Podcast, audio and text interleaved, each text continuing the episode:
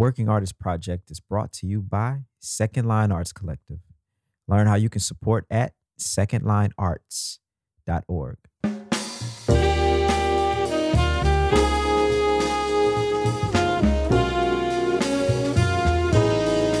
We're creating a platform for those who are curious, one that tells the story from the artist's perspective.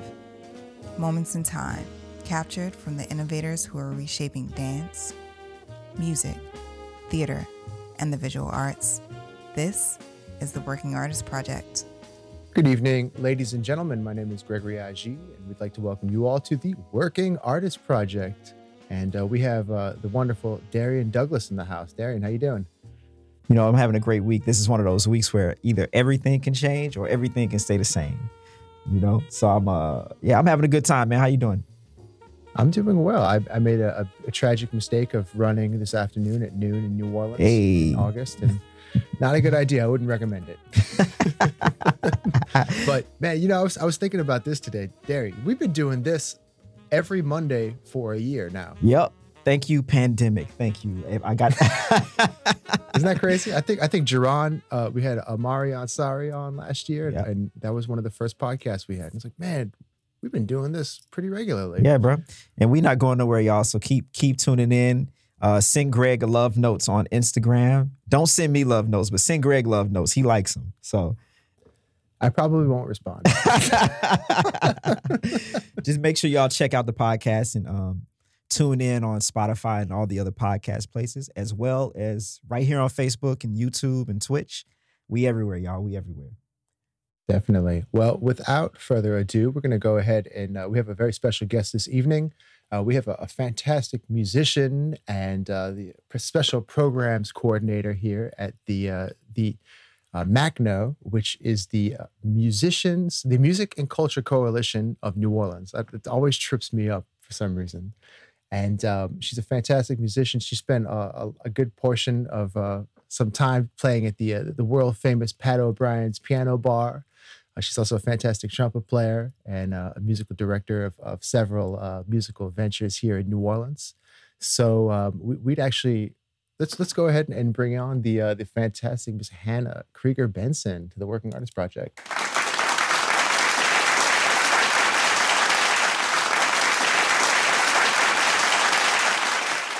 That's right, Hannah. I got all the buttons. Don't worry about it. It's like old time radio with the uh, the special sound effect. I love it. Darrian's actually got a bunch of people living in his living room. He's in New York. He's got like thirty. That's right. I got 50. I got 50 roommates. Those those are my roommates clapping back in the back. You know what I'm saying? Right. That sounds very New York. Um, hi, y'all. Thank you so much for having me. And yeah, thank you so much for joining us. It's such a pleasure to, to have you on. How, how you doing this afternoon, Hannah? Um, I'm good. I uh in in the in the same spirit as you, I also went for a run and I'm still recovering from the from the sun in the summer here in New Orleans. Ooh, it gets so hot out there. Oh, God. But other than that, I'm great. I'm also actually on my the last day of a breakthrough COVID quarantine. So as of tomorrow, I'm allowed to be around people again, which I'm very excited about. Um, so uh, That's that's. Did you just have COVID or did you? Oh no. I did, and you know, thank goodness for for vaccinations and and you know, mild case and all that. Um, but yeah, no, it's been a, a couple week saga because my partner got it, and then you know, I, I sort of was, we were trying to trying to keep me from getting it, and I was testing at home every day, and then on like the sixth day, finally got a, a positive test, and then I did get really sick. Um, so yeah, breakthrough Delta COVID is no joke. Um, Wow, I'm sorry to hear that. COVID is out here changing changing the landscape of what we do.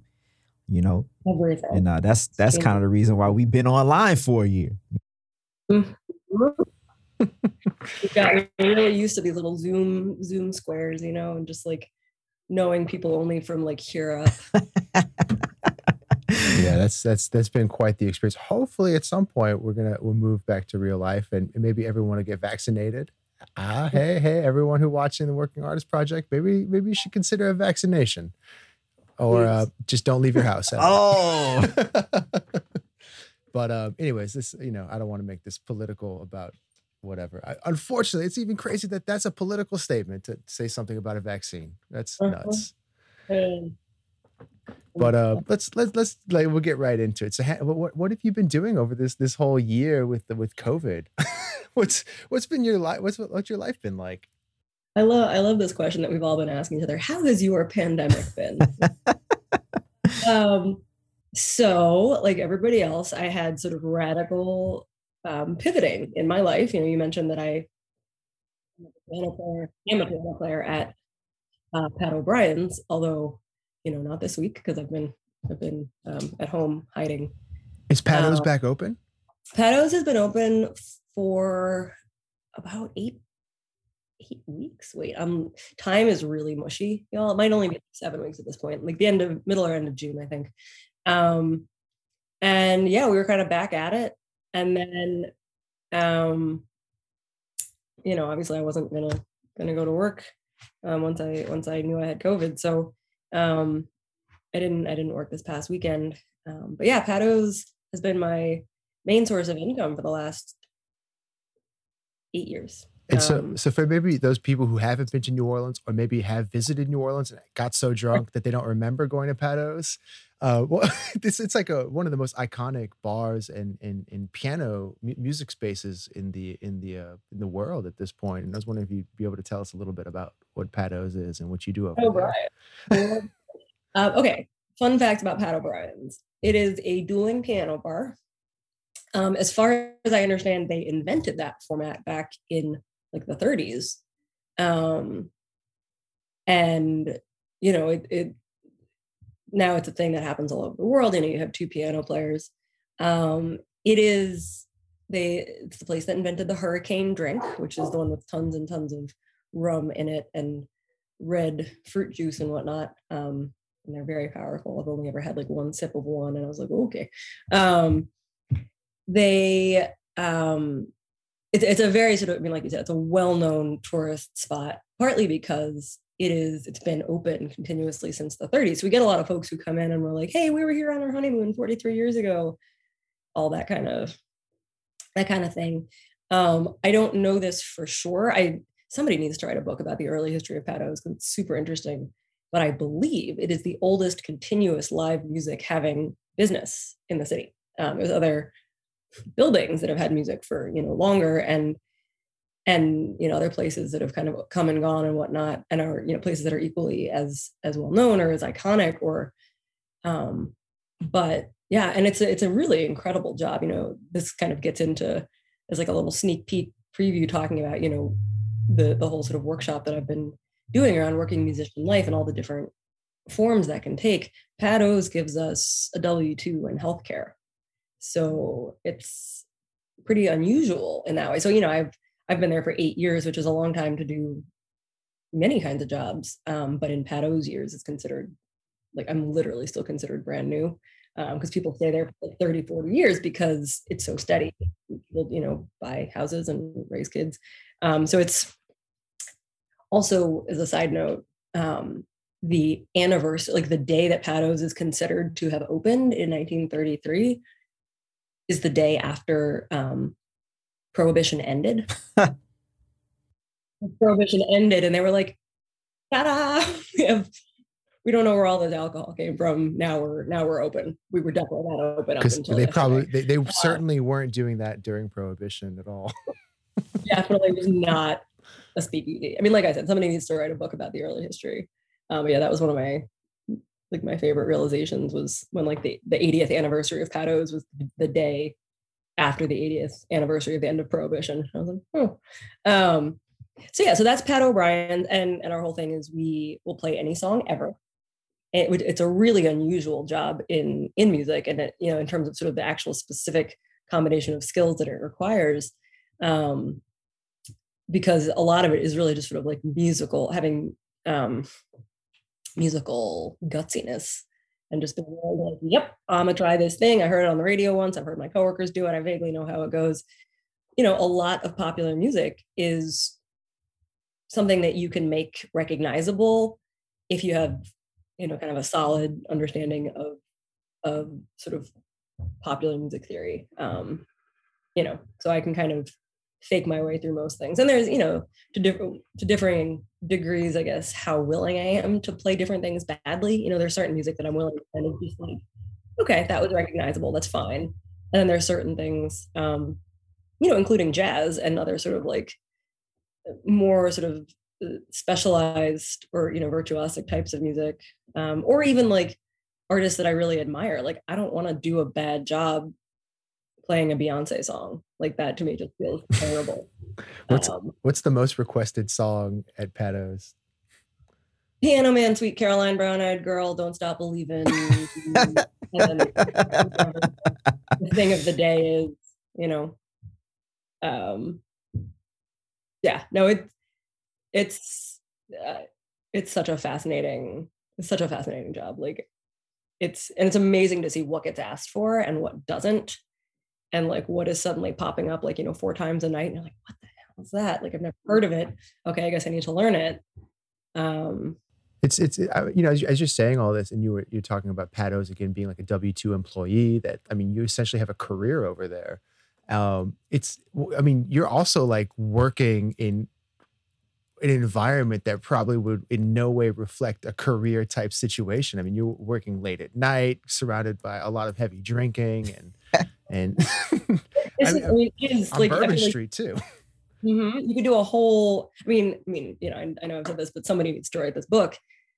It it is really fascinating, and again, with like people raising kids and you know, sort of buying houses and having these kind of like the some of the structures that are not often as easily accessible to musicians and folks in sort of the cultural economy. But yeah, I mean, I'm working till 2 a.m. or I mean, pre-pandemic pre-pandemic i had a really um, regular schedule i worked sunday afternoons and then monday tuesday wednesday nights until two in the morning and it was just it was so normal um, and i've always kind of had this dual identity also working with macno like you said sort of doing a lot of you know daytime type of stuff so i've always had this sort of you know people work with me in in the macno context know that like before 10 really before 11 a.m like Don't hit me up. please like please don't. Like no what? Um but also that schedule that i had meant that i kind of had the weekends free so i could hang out with you know non-musician friends who had week you know weekday jobs um, or go see friends play music or freelance in music. I've always maintained some freelancing on the side um, which historically was not something that patos piano players were always uh, encouraged to do but it's something that that i've always managed to do um, how, how how do you handle like um you know you know you are an artist in and of yourself and, how, how, and again like doing a gig like patos where you're playing a lot of covers and pop songs and things on the radio uh, how do you handle yeah being creative and, and doing a job uh, this question. No, it's such a good, it's such a good question. Um, the way I often describe it is that that this is that that job has more musical integrity than I thought it might. By which I mean, it's in some ways very, very, very different than like a Bourbon Street cover band gig because I'm not playing the radio edit version exactly the same way every time. You know, it is I have coworkers who kind of will modify their vocal timbre to sort of sound like the singer of the song that they're doing. You know, they do a very different type of singing for, you know, Billy Joel versus um, Elvis versus, um, you know, Britney Spears or whatever. I've never done that. Um, it, it's very sort of, um, there's a lot of autonomy, musically speaking. So it's my, it's me singing Metallica or singing, you know, whoever um singing like 90s rap like it's it's very much me and because of that um and because it's not so in that way it's really not a cover band type of gig um we definitely have at least at least one person maybe only one who was like in a cover band like in casinos for years and i've definitely talked to him about how it, it's it's different. Um so it has been and, and i guess that's sort of what i meant by it it's a it's a really interesting and unusual sort of intersection of skills like who who likes that job and who's good at that job and who enjoys that job is a really like a really small venn diagram of musicians. Because there's a lot of people who want to do more virtuosic stuff. Like you don't get to kind of stretch out as a piano you know i'm not a technically especially accomplished piano player. I don't have any kind of like um, studied performance background um, or with, or with singing. Um, so it is very sort of it's something that I that happens to suit me really well because you know I'm almost never bored. There's always, you know, it's a lot of the 80% of people are going to ask for the same few hundred songs, but there's always some weird, like weird stuff. And every once in a while you get a song, you're like, oh, cool, I'm going to kill that song. Like, let's do it. And then you get songs and you're like, oh, yeah, no, this is going to be terrible. Or you get in the middle of it and you're like, wow, this is absolutely atrocious. The thing about it is it's basically practicing because you're, you know, it's hours a night a lot of the same songs over and over. I hear coworkers who are really accomplished piano players do something, you know, some interesting thing. I try it, absolutely sounds awful, doesn't matter. The audience is drunk. I'll try it again in an hour. And all of a sudden, eight years later, I'm like a way better piano player than I used to be. Um, and it's also, and this gets into like all kinds of other issues, it's taught me to take up space on a stage in a room as and as a woman in music there's a whole sort of swath of stuff there too. You know i was still in my 20s when i started that job. Um, and i there was a ton of sort of growth for me in the not actually specifically musical parts of it but that kind of like you know even when i auditioned i remember they said like okay you can clearly play the piano and, and you know you sing really well but like can you control this room full of people? Because it, it's a it's a lot about and this gets into that that sort of musician life workshop that i was talking about. One of the big things i talk about is what do we perform aside from music? We perform humor we perform connection we perform sexuality we perform nostalgia all these things. Um, and that kind of you know taking up space and, and commanding the room and sort of curating, and crafting people's experience and leading people through an experience um, has been just,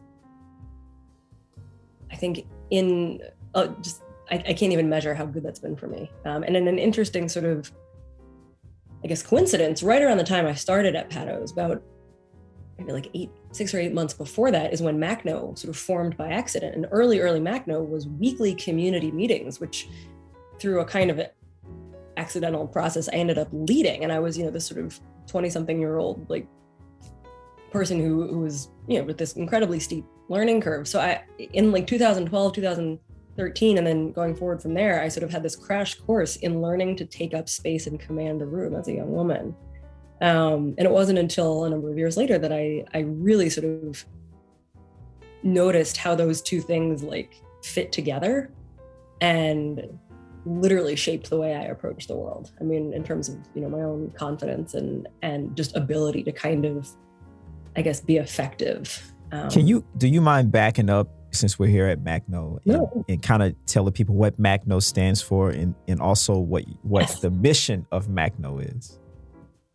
Absolutely, um, and and Greg, when you were when you were trying to sort of you know spell spell it out it is it's a name that was chosen by committee in these weekly meetings in 2012 and it reads that way. It's the music and culture coalition of new orleans which doesn't really mean anything and over the years we've really gotten away from using the full name um, because macno itself has kind of gained this name recognition. So what macno is um, is this tiny little nonprofit that sits as, as we say at, at the intersection of culture and policy uh, and it's all of the different ways that law and policy impact music and culture. And that sounds really sort of disconnected from real life or sort of, you know, nerdy in a way that's not, um, you know, I, I often talk about how it, we do all the really unsexy things like zoning law. Um, but what that means in practice is stuff like law enforcement interactions with street performers, which can be incredibly problematic. We get a lot of calls about that. Um, it's stuff like where can you perform live music, like the ways that live music is regulated under the legal system are incredibly um, frustrating in a, in a number of ways. And our, our stickers, um, you know, for anybody, it, I guess, listening in, in New Orleans, if you've ever seen them, they say music is not a crime. Um, and I love finding them all over the city on people's cars and recycling bins and whatever. Macno uh, responsible for those stickers? Uh-huh. We made those Whoa. in like 2012 or 13 or 14. Yeah, I love seeing them. And people are always like, that's like, what does that even mean? Like, of course, music is not a crime. And there's this sort of invariable conversation that you know we've all had over and over and over where it's like unfortunately the way the laws are written a lot of music is actually directly against the law and people are like well that's insane like this is new orleans the whole economy is built on the culture and like it's what makes new orleans it's like this very sort of predictable sort of cycle of outrage and incredulousness that people go through when they when i sort of talk about this um, but unfortunately that's the reality is that the laws on the books are often not at all accommodating to or nurturing of cultural practices. Um, and the cultural practices often grow up sort of without either without being aware of um, the laws on the books or you know it just sort of never it never was brought not never brought up and then of course what you've had post katrina in particular is the the sort of the combination of a spotlight, an international spotlight being shown on the city, um, people moving into neighborhoods where maybe they had not lived before, and all of a sudden you have these direct conflicts with cultural practices and people and places, and people who have issues with cultural people and practices and places realizing that the law is actually favoring them in terms of shutting things down.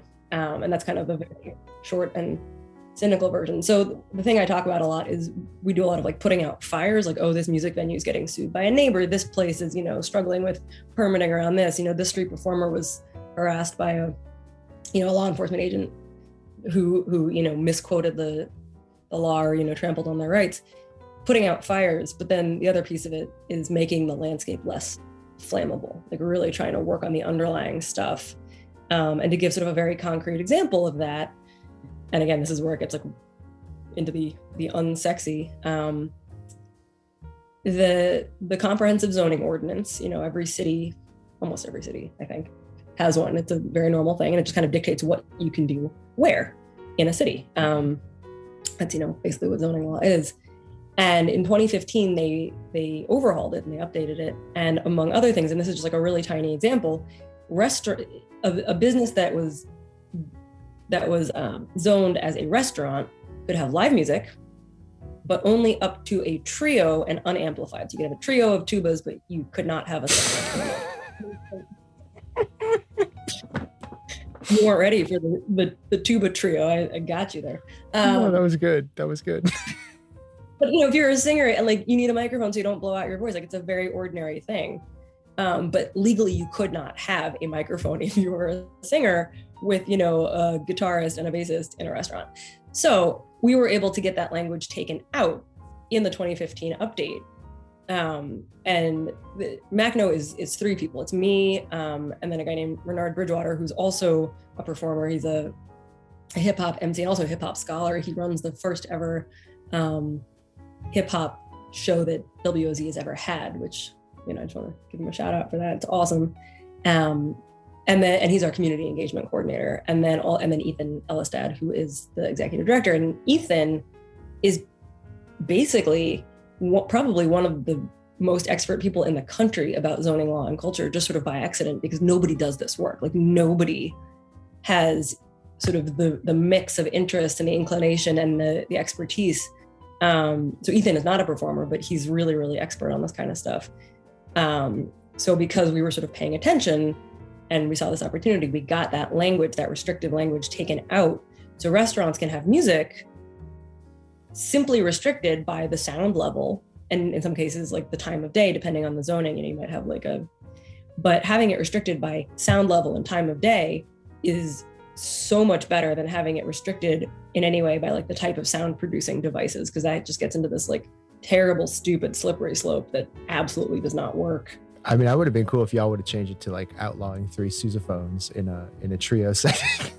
I, I look, I, I, I, I do want to interject and just say this because some people might be listening to this uh, because most most of our listeners are not in New Orleans. So so people might be listening to this and be like, why is this important? And and as a musician, I'll tell you why. It's because in in a place like New Orleans, you got a lot of people moving into the city who aren't from New Orleans. So, if, for instance, if you move from Idaho you expecting your neighborhood to be quiet at night. But but if you move to the French Quarter, uh, this expectation is bullshit. And so you can't really you need organizations like Macno to advocate on the musicians' behalf, so so that you know musicians aren't shut up because the police, like she said, the police will come in. You got to shut up. We got this law. The Macno comes in and says, well, actually, they don't got to shut up until midnight. So play on. And that's that's kind of why it's important. It's they're, they're basically they advocate on the musicians' behalf so that the musicians can keep the culture of that particular place alive. You know, um, I I would love I would love to work myself out of that job. I would love if there was no more work to do. Like I would so happily like like okay cool we solved it. Um, and and I wanted to talk about like um, Darrian, your wording there was was I thought so important. You're like, why is this important? And that's exactly what I mean when I talk about it not being sexy or about it sort of not being not seeming relevant. Like Macno exists, and I sort of mentioned that like in our origin story, it kind of formed by accident, and it totally did. It was grew out of the series of community meetings that grew out of a meeting called by trumpet player Kermit Ruffins to talk about you know some music venues that had been told by the city that they couldn't have live music because their permitting wasn't in order. Um, but there's this gap. There's this i mean and this is true in a number of different sort of areas of life. There's a gap between legal legal and power systems and sort of people who have access to that stuff and who know that stuff and then a gap between that and then the people who are experts in in terms of like their lived experience. So like, like between legal legal people and and structures and then musicians i'm not explaining that super well but that gap is where Macno sits. And we bridge that gap and we, you know, and it's a bunch of things. It's taking like the city says, okay, you know, we have changed this ordinance to say blah. It's taking that and making it accessible. It's taking that and making it relevant and saying, hey, this is practically what this what this could mean. And then it's also the other way around. You know, the, the this sort of two-way channel of communication is making sure that um, the concerns of the community get channeled directly to the people who are in power because what happens is there is you know historically not a lot of direct representation of what anybody in the cultural community wants in terms of crafting law or policy which is why you get these laws that are at best misguided and at worst probably malicious because of people who are like no i just want you know and to be like super i guess transparent about it um, a lot of that is racism like straight up, you know, if we're talking about kind of that gap in terms of who has access to power, there's tons of stuff there around race and class. Um, and that, you know, obviously is true of, of all politics as well. Yeah, it's crazy. As as you're talking about all of this, like I'm having flashbacks of 2012. To that there was like this. I feel like there were a couple eras after new after Katrina that happened. There was like you know this this like just again cleaning up. There was the rebuilding. Then there was like a couple different scenes of musicians that happened.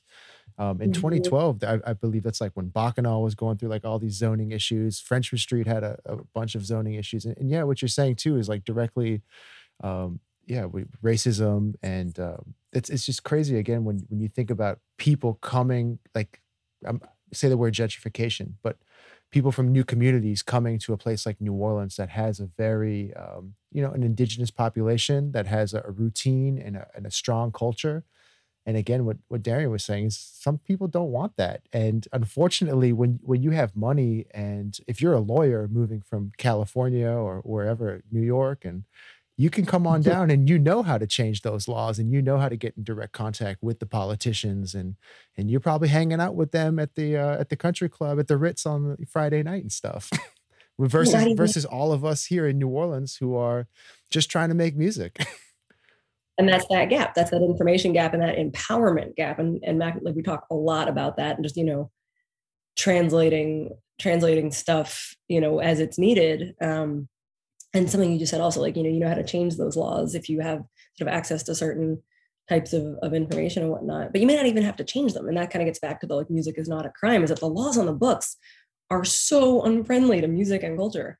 Um, and bacchanal is a really good example. And for anybody who's listening who's not who's not you know here in town um, it's this space this sort of it was sort of a, a wine bar with a big outdoor space and they had some live music. And then there was this whole massive sort of pushback against them from some neighbors who didn't like the you know the, the sound levels and and and that was all sort of going on just before Macno formed. So that was not one that I ever had any kind of like sort of involvement or even like a a sort of a, a, any any insight into aside from sort of like you know what what everybody knows um, but it, it, kind of still stands as like one of the you know the the strongest examples of a spot kind of just going through hell. I mean the fact is and you know i, I, I try to always be really um, to make sure i say this because people are like well what about you know quality of life and this and that?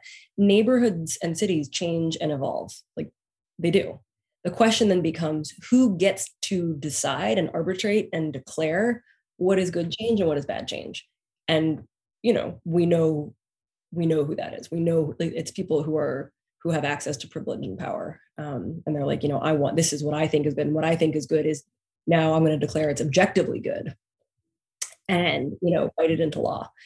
And that's obviously part of the problem. Um, you know because and the and this is another thing that I, I talk about a lot with MACNO for sure is this difference between legally regulating something and socially regulating it. And what I what I mean by that is a lot of cultural practices, especially if they kind of just grew up organically, like if I mean almost anything that grew organically, you know, even like let's take early Frenchmen, because I've been doing a lot of sort of research on the history of, of that. Um, things that grow organically have nuance that can be so incredibly hard to legally regulate after the fact. Like you cannot craft a law that, you know, has sort of the same effect as like the kind of verbal agreement that the bar on the corner has music on Thursdays, most Thursdays, if you know Mr. Joe feels like playing and they're gonna stop, yeah, you know, kind of whenever.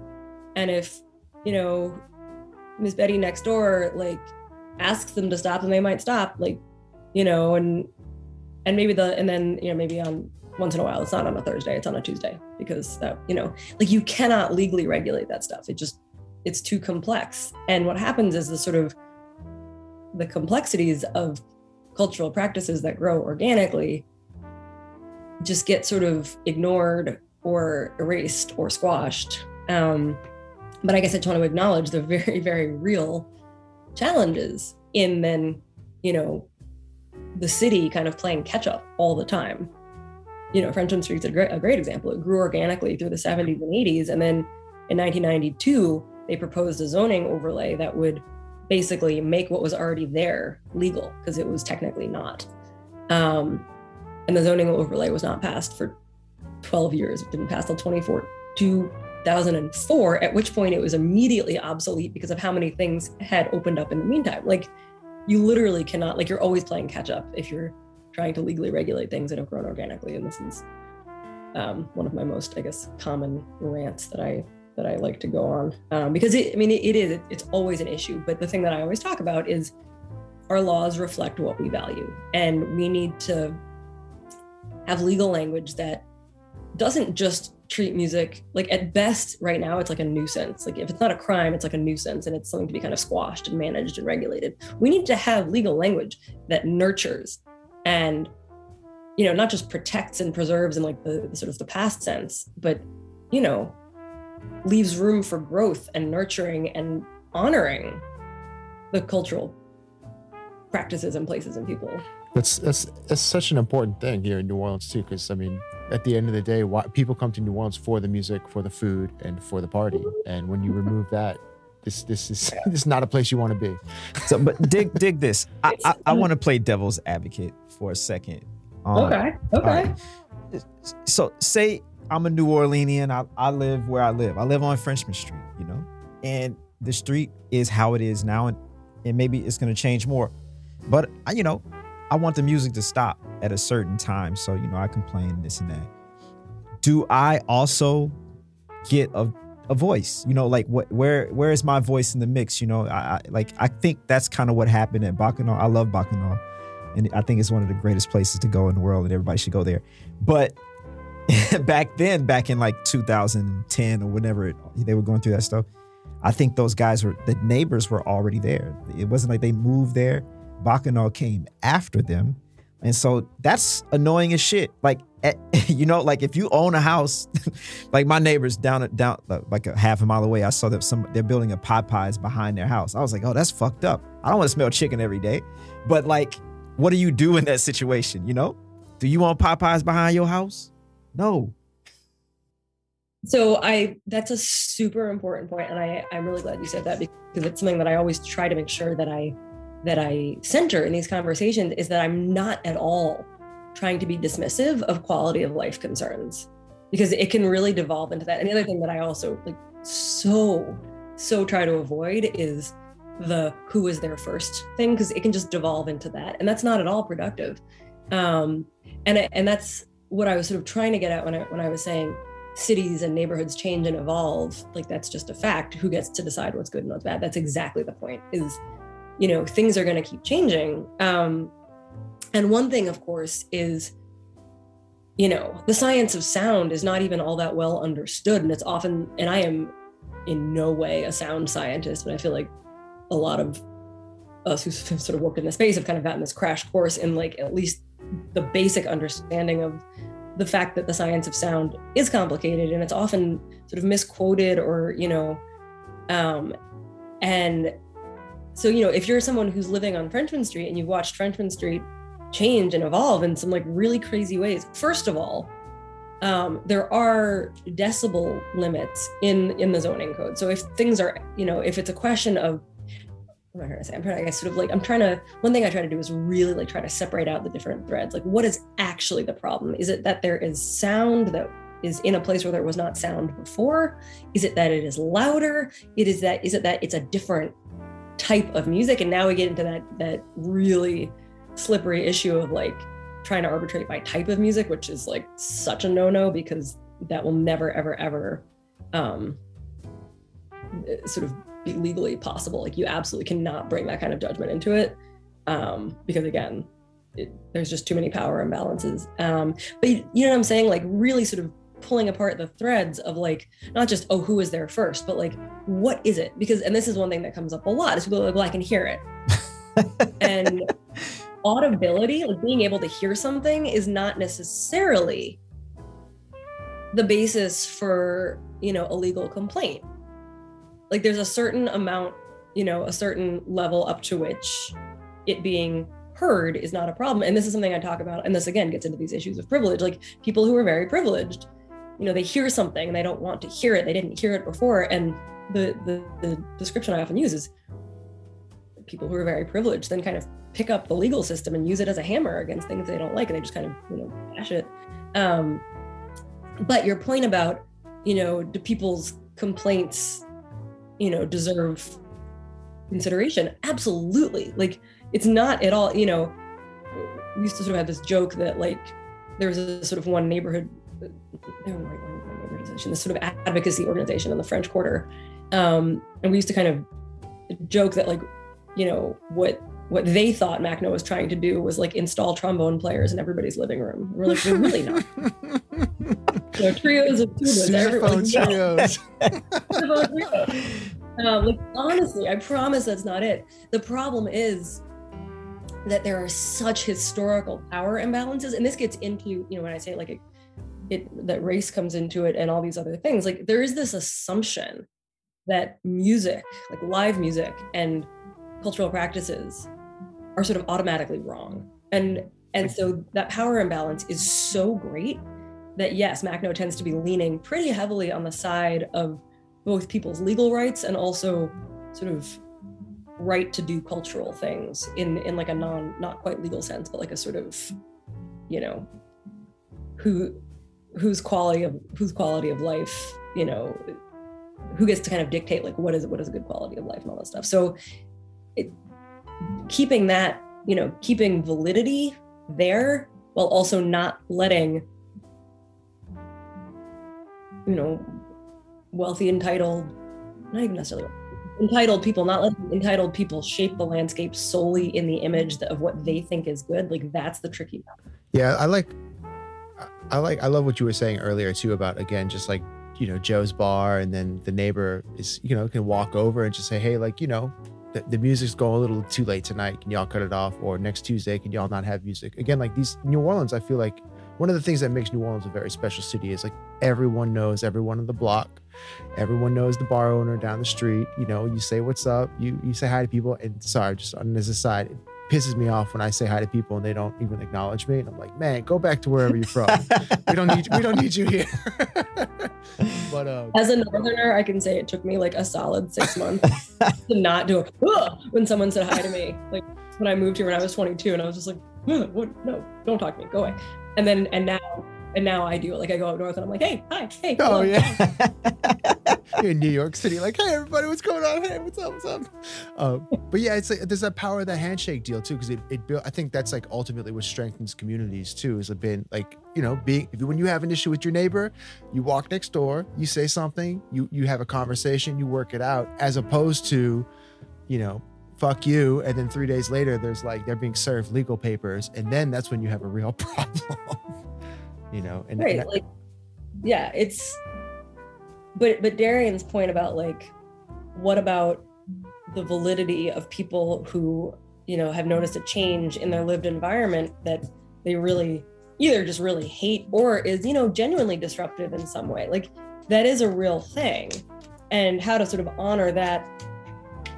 And you know unfortunately all too often it's been kind of tipped way too far one way. Um and you know sort of trying to like rebalance that without erasing those concerns about quality of life like that's and that's why it's so tricky um and, and i really do try to to say like as often as i can in conversations about sound and shared space that you know i'm not dismissive of quality of life concerns um had it's been an interesting um moment sort of over this past year which is that i live within faintly sound range of the broadside. Um, and I can usually hear what they're, you know, whatever's going on there. And I think it kind of depends on the wind or whatever, because some nights it's like much more clear. But I think it also depends on, you know, the level of the sound being produced and how sound carries. Um, but you know, I've had moments of thinking about that, like, huh, you know, okay, now I'm the one who can hear. And again, you know, for me, it's been in a way that I really enjoy but if I was, you know, several blocks closer, I, I don't know. I mean, I, I wondered about the people who live a couple blocks closer as well. Um, the other thing I just wanted to kind of throw in there, and this is like, you know, like the deep, the deep nerd, um, is just the note that New Orleans itself is a city where sound carries. I mean, there's the the sort of maybe true and maybe not true story of Buddy Bolden blowing his horn so loudly that people could hear it all the way across town as a way to like call people over to the to the dance where he was going to play.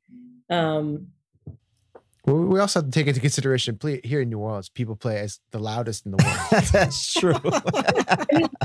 There's- well, but also this like the landscape itself, and this is you know again it kind of gets beyond my own anything that I feel comfortable talking about with any kind of expertise or fluency. But I want someone else to like write this this book. I guess New Orleans is flat. New Orleans is surrounded by water. These are all things that make sound carry.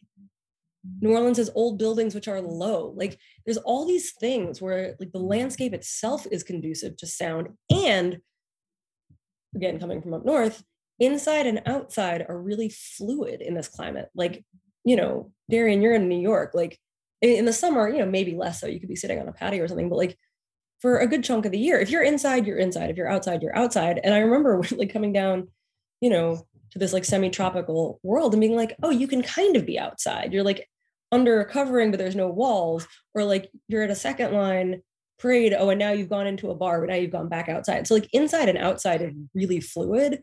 And the landscape itself is really conducive to sound carrying in certain ways. And then of course you have something like, you know, the Claiborne Overpass Bridge, which when it was built completely disrupted the the, you know, historic black Treme, but then has become part of the landscape and it's where the bands go to like show off and play loudly and like they use it as an as an amphitheater. And it's the sort of incredible feature of the of the physical musical landscape. Um, and I feel like I'm just sort of ranting about um, you know, I was just gonna. I, I was just gonna. You know, listen. if your ass, no, bring, bring back. if, if your ass don't like loud music, move to Metairie. You know, because and don't come to New York either, because I can hear my neighbors chewing Cheerios. So you go, you know, just don't. Loudly are they chewing them. Ain't chewing them. These walls, man. I feel like they mm, they paper thin. But yeah, I, the sound thing, I, I, get it. I get it. It can be annoying, especially if you're not from the place and then you move into a place trying to absorb the culture, which takes time. And then some guys out front your house with 10 of his friends playing trump tubas and trombones and saxophones and bass drums and snare drums. That's a lot, man. But at the same time, you gotta you gotta respect the culture. And and that's that's the piece that I think when people move from anywhere to somewhere new, is they forget that place had a culture before you, it's gonna have a culture after you. So so the first thing you got to do is check your ego and say, okay, how how can I be a part of the culture versus like trying to change the culture to what it was in Idaho. You know what I'm saying? That's and you know the thing is too what you're saying. I'm, I'm sorry, I'm thinking about all this stuff too, but like New Orleans, I feel like in the last ten years has become like a Disneyland type situation too, where like every weekend there's a festival. There's there's so many more venues than there were 10, 10 years ago um, everyone is playing all the time and, and so sometimes as someone who lives in the city i feel overwhelmed by the fact i'm like man there's another party like this weekend down the street? What's going on? Like or uh, it's not even a party but like again like an organized event. There's crawfish festival there's there's you know beignet festival there's coffee festival there's chicken festival there's there's everything happening. So i guess you know in, in defense of everyone living in the city it's definitely single food item festivals make me laugh which real tomato and the fried chicken and the gumbo like every every like food item now has a festival and i just think it's really funny. Um the, the word you, you said the word disneyfication or disney you know disneying like i think that's really important. It, that gets tossed around a lot and people sort of toss it around um you know in ways that i sort of agree with in ways that i that i don't. Um but you know i it really to me i think comes back to this idea that like things are going to change and evolve over time. How do we make sure that they're changing in ways that nurture and preserve what we like? Um and you know while also like mitigating harm or, or whatever. So I, I feel like yeah just that because people talk about like oh you know new orleans new orleans was you know not the same as it was in whatever year or whatever year before that or whatever year before that and like you know yeah things have changed over time and there's any number of things that like i wish had been done differently um especially after the storm um you know to sort of to recognize how like things have played out in ways that, that were really predictable but were just sort of like the the there were there wasn't like the thought or the resources necessarily to you know take the actions then um that you know could have could have changed it. So yeah, the Disneyfication thing. Yeah. I, I, guess I part of me just hates to hear that because I'm like, no, no, it's still here and it's still real. Mm-hmm. And yeah, I, I, appreciate what you said too. Like change is the only constant too, and and it, I guess on some level we all have to be flexible and embrace the fact that we it's always changing, and we we can either change with it or we can get left in the dust and complain about it for the rest of our life.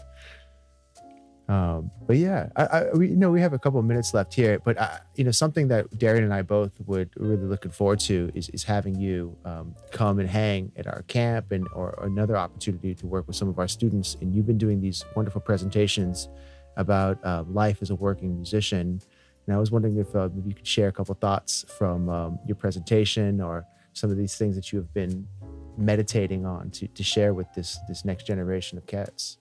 I would love to. And yeah, I've I've gotten to now do this twice um, with the students from the Trombone Shorty Foundation, which was so much fun and so interesting. And then again, which is very different with a, a class of Tulane students who are not not musicians, but um, interested in sort of the economics of like the of creative economy. So it was like a much more sort of zoomed out, um, you know, I, I, guess a different type of nerd. We're all nerds.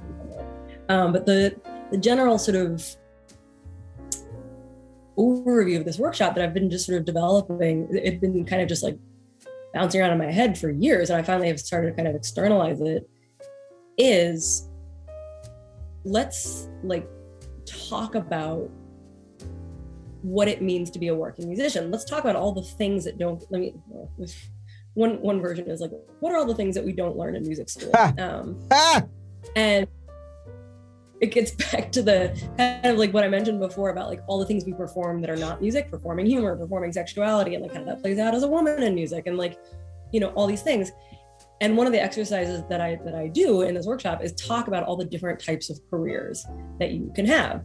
Um, and you know, with the trombone shorty kids, kids, I mean, they were they were young, young people. They were from like 12 to I think like 22 or something. Um, you know, I, I, kept saying like fame does not equal success. Success does not equal fame. You can be the bass player of a wedding band and work really steadily and make a really great living. I mean, you know, I'm not famous under my own name. Pat O's is famous, but I'm sort of there's like that sort of like anonymous but successful thing, which a lot of times I think doesn't get untangled consciously enough. And I, I want all like young musicians to do some really good thinking about that because you know you can be a band leader, you can be a sideman. Being a really good sideman requires a whole different skill set. Being a really good band leader requires a skill set. Being a band leader versus being the front person of a band, that's like a lot of times those get conflated. Um, you know, and then there's so many other models, you know, being a music educator or having another job that is sort of in music. Um, you know, an example that I use is like a couple of years ago, um, two bands that I'd been in for a really long time, um, one for eight years, one for four years. One of them sunset, and one of them I was asked to leave. Like it was not my choice to leave it. Um, and I had this like sort of complete meltdown. I'm like, I'm not even a musician. And somebody, I don't remember who it was, but somebody at the time was kind of like, you still make your living playing piano and singing on a stage every night. I was like, oh yeah. And it was like Pat O's was sort of like the day job in that way. Like it, you know, and like you were talking about earlier, sort of it not being as maybe as musically fulfilling. Um, but you know, that kind of thing, or or you know, being in a wedding band or working on a cruise ship or working in a casino. Like there's so many, or you know, the pit orchestra on Broadway. Like, you know, what if you're the music director for Cirque du Soleil? Like there's so many jobs in music. Um, and so that's kind of the whole first part of the workshop is just like talking about all the different, you know, um, and I, I use all these sort of different real life examples. And you know, I was talking to the trombone shorty guys, and I was like, okay, let's talk about you know fame and success. I was like, trombone shorty, famous, yeah, successful, yeah. I was like, what about trombone shorty saxophone player? Like, like, is he is he famous? No. Is he successful? Yeah. I was like, yeah. Um, and actually, and that's a guy named Dan Oestreicher who I, who I then ran into a few days later. I was like, just so you know, you were an example in my workshop the other day. And he was like, wait, what? Yeah, sorry, buddy. Um, like I guess that's now since I've been developing this workshop, I guess that's now like a um a hazard of knowing me is is you know your life might end up you're going to be in the workshop. Um but you know but like you could see these guys thinking like like they'd never really thought about this before. They were like okay fame does not equal success. And, you know and then we talked about all these other things that you perform aside from aside from music you know all these other things that i talked about.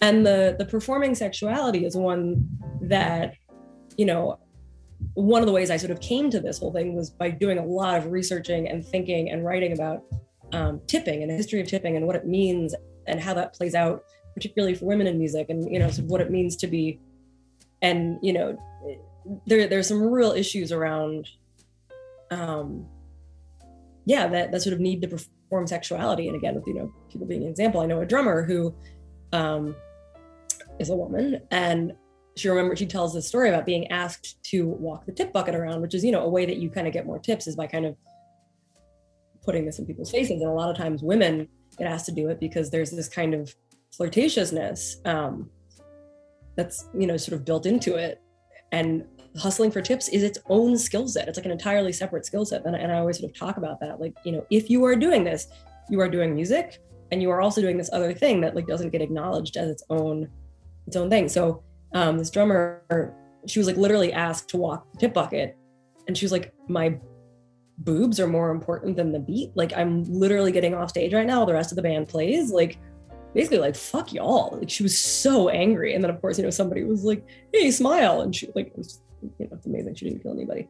But that that that anecdote always just sticks with me as like, even if you're, you know, not on stage performing, because a lot of times if there is a woman on stage, there's very, very often just one, and she's very often the singer slash front person. And you know, being a side person as a music as a woman um, and I, I, could you know spend another hour talking about gender and music i've done a ton of like thinking and sort of trying to you know get my head around this um, let's see what else. What else is in this workshop? We talk about kind of the width of your wheelhouse, versatility versus versus versatility versus virtuosity. God, that's hard to say. Um, and like, you know, what does that mean? Ooh, I love that versatility versus virtuosity. That is killing. You. Um, I never thought about that. see like thinking thinking about things that we don't often think about like thinking about the underlying structures of things is i would say one of my favorite things to do and one of my strong suits i would i would So Han- Hannah, dig, dig this. You You know this. Yeah. This is one of my. This is. I, I love this conversation. This is my shit. Greg already knows. I, I think. Uh, I think university is bullshit, but that's a different conversation. But I, I, I think one thing that musicians never learn, and they should absolutely learn from day one. Uh, one of the most important things is storytelling, and then maybe the second most important thing, if maybe the first two, two firsts, is financial literacy. Um, because think think about Coca-Cola, McDonald's, Apple. Like, what do they do? I was just talking to my wife. I was like, remember when Apple told us that we needed to have a thousand songs in our pocket? And everybody was like, nah, I don't need that. One year later, we all needed it. I used to be cool with five CDs. And then like they said, you know what you need? You need a thousand songs in your pocket. And I was like, ah, damn, I need it. And I need to pay $500 for it. you know what I mean? Musicians need that ability. Like if you ask a musician, like, okay, cool, tell me, uh, tell me about this product you're trying to sell me, which is your music, which is your CD, which is whatever the fuck it is you're creating. They're just like, eh, I don't know. You know, like I play good and shit. And, and, you know, you're just like, bruh, no one cares. No one cares that you can play. Guess what? Everybody can play. What everybody what is your play. story? And then okay, you got a good story. All right. and that i mean that's that's like that's so central to it is yeah how do you get and this kind of gets back to like these gaps like why macno exists in this like legal this gap between like legal and, and culture folks. There's a gap between like financial knowledge and financial experts in this and that and cultural people and financial structures and systems. And it's something that i wanted to do through macno for years is like financial literacy workshops. And we did one back in april and it was so good like it, it went off so well because people were like yes like i want to know these things. Um, and one of the things that we did was have some musicians talk. So it wasn't just like oh this lady from the bank or this guy who's a cpa it was here are some of your peers like you know these people and they're telling you like what they do as band leaders or like how they keep a written list of whatever to try to make it more accessible because they're really and and it, it's only made more insane by the fact not insane that's the wrong word? It's made more um the gap is just widened by the fact that for good or for bad in new orleans even more i think than other places there's a at least partly cash economy. And all that stuff all the business structures kind of just go out the window when it's a cash economy because you don't need them. And then you can't get i mean and it happened with the pandemic. Like oh my god people were not able to access resources because they hadn't done taxes or they didn't have an llc or they you know didn't have the like backlog of stuff that they needed to access and so this is one of the things i told the trombone shorty students is i was just like put your shit on paper in some form like whatever it is whether you make an llc whether you just like keep a written list of your gigs you know I, I'm a we're, we're a two musician household, and I was like helping my partner. Like he keeps track, you know, in his he uses a paper planner. God bless him. Um, and he keeps track of all of his gigs and like how much money he made. But we were like assembling it into a spreadsheet so that he could then use that to like give to I don't know Jazz and Heritage or somebody to try to get money. You know, it's just this kind of like put your shit on paper. Yeah. You, Um, you know, the thing is, Greg and I have been teaching this exact class since 2016, every summer at the Sanaa Music Workshop. And, um, you know, it's something that the kids think, it, you know, they think is boring. And, and what, so one year, what I did was, because I'm a spreadsheet guy. And so I, I got spreadsheets from every gig product that I've ever played. And so I just pulled it up. I just pulled it up. I was like, all right, so this was 2015 and I made X. And then this year, oh, this year I made a bunch of money. Look, and you know, and it's like I know every gig I've every gig I've ever played and how much I've made every year. There's trends. It's like, oh yeah, this is where you're gonna make all the money. This is gonna be slow. It's it's the same every year. Year in, year out, no matter who you're playing with. That's that's the vibe. So this shit is important. So keep keep keep It's- I'm- keep on keeping I'm on. so glad you. goodness. No, you guys too. I'm I'm I was so happy when I when I can when I sort of reconnected with with Greg and you know just to, to realize what you guys have been doing is I'm it's so good. I'm I'm so glad that more people are starting to. It's like in the like you said in the last five years. Um I, I it's it's really that combination too. Is like again, like in the last ten years, so much has changed with the internet and you know the the, the end of the music industry as, as we used to know it or we, as we were taught in school and things like that. And, and it really really comes down to like our generation and future generations will be responsible for all aspects of their life and that's probably going to translate into other fields too, not just music in the future. So it's it's I think it's really important to to just approach this music education as like a full integration of like you're a music you're a musical business. And I think that's also again like why we the working a working artist. And you you mentioned again like you're a working musician and, and uh, to me it's like if, if you ain't working I don't know what you're doing. but you know in, in some ways like you know, I always try to make it really clear that like I haven't done the freelance hustle in years because of this piano bar job. Like I sort of found a relatively, you know, I'd say the closest thing to what I do would be somebody who is in like a steady wedding band or a, a casino or a, a, cruise ship. Or, yeah. or, or playing with Michael Bublé. playing with Michael Bublé. Like, you know, you want to talk about fame versus success. Like, I feel like that's, that's, I mean, that's perfect. Yeah. Touring with a big name.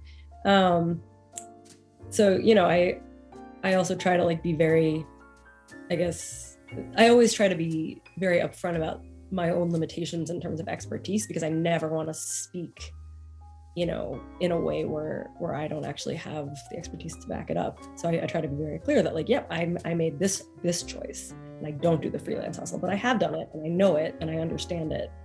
Um and you know I, I, want everyone else to do it really well. Yeah i guess um, I, that's what we really want to you know the, to me the goal of education too is to provide options that you may not have been provided had you not gotten this education and you know if you want to be a freelance musician like there's there's nothing wrong with that but i think what what again like with the goal of all of these programs what you all are doing at macno and, and what we're doing here is again like if you do want to make that transition it's important to have the skills. Like first of all, know it's possible, and then know how to make that transition. And, and that's that's really what's important and necessary in our city. Mm-hmm. Yeah, bro, it's a lot here, man. You know, Hannah. I can't. I can't. I can't. warned you. I talk in, in long dances. Yeah, I'm, I'm, no, no. I'm, I'm with it. I can't wait to get you over over at, at Sanaa Music Workshop in uh, to to so to blow our kids' minds. Hopefully, uh, we, we got you uh, number one on the list for next summer, and um, and, and maybe for some of our other uh, programs that we're planning to go uh, through the year. But listen, it's been beautiful talking to you. And before you know, we kind of reaching our time here. But before we go, do you have any links or places people can connect with you? And how can they support uh, Macno and, and everything else, uh, all the other nonprofit organizations that you're involved with? All right, musician self promotion time. Here we go. Um, so Macno is just macno.com, M-A-C-C-N-O.com. If you are curious about our, our work, you know, you can you can get in touch um, through there, you know, sort of read about some of the stuff that we've done, um, or, you know, donate, please, always. um, and um, for me personally, let me see. Um, I'm on, I don't, I don't do social media that much, but I am I am on Instagram at Hannah BKB, H A N N A H B K B. Um, and um, one project that I absolutely want to shout out that I've been just loving so much is this weekly burlesque show called the Van Ella Bordella, which is um, sort of a theatrical immersive thing. It's it's basically like you are in a Storyville brothel in like 1910 um, and everybody you know plays a character with the madam and all the dancers, all the dancing girls, and then I am a piano professor, which you know again playing with gender because historically those were most often men, um, and so I, I, sort of you know do this kind of gender bending um, part, and I, I sort of play all this background music and and the music is not at all necessarily off in that period, but it's so much fun and it's this hilarious show and it's wonderful. So you can find the Van Ella Bordella on Instagram as well um, and and that is uh, that's a weekly show. So please come come see us every any Thursday um, at the AllWays Lounge.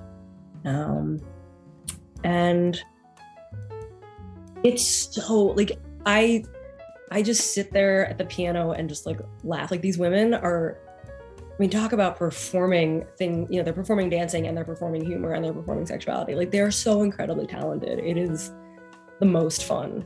And yeah, I love it. Um, so yeah, please, please come any week. Um, and yeah, that's that's me. Um, if yeah, anybody please get in touch. Um, sort of from the Macno side or, you know, just musically speaking. Um, I don't get to play that much trumpet these days, but I uh, I still do a little bit, and it's so much fun. And I, yeah, I just I feel so lucky. I've sort of stumbled into this very unusual life in a lot of ways. Um, you know, like you said, the kind of weird juxtaposition of like a kind of career job at this piano bar, but I'm also working till 2 a.m. and you know all this stuff. Like my life, my life is very unusual. Like the structures of my life are very unusual, but I feel so incredibly lucky. Um, to you know got to get to do all the things I do and I love it. So I'm glad I get to come here and talk about it. Thank you so much for joining us. It's, it's been a pleasure talking to you, and, and you know we, I, I, learned so much over the last hour. And, and again, like what Darrian oh. said, you know we'd love to have you um, when we have our kids back at some point in the coming months. So, thank you so much. Thanks, yeah, you're right. So my name is Darrian Douglas. And uh, my name is Gregory Agid. Hannah, thank you so much for joining us. We'll catch y'all next thank time. You. Later.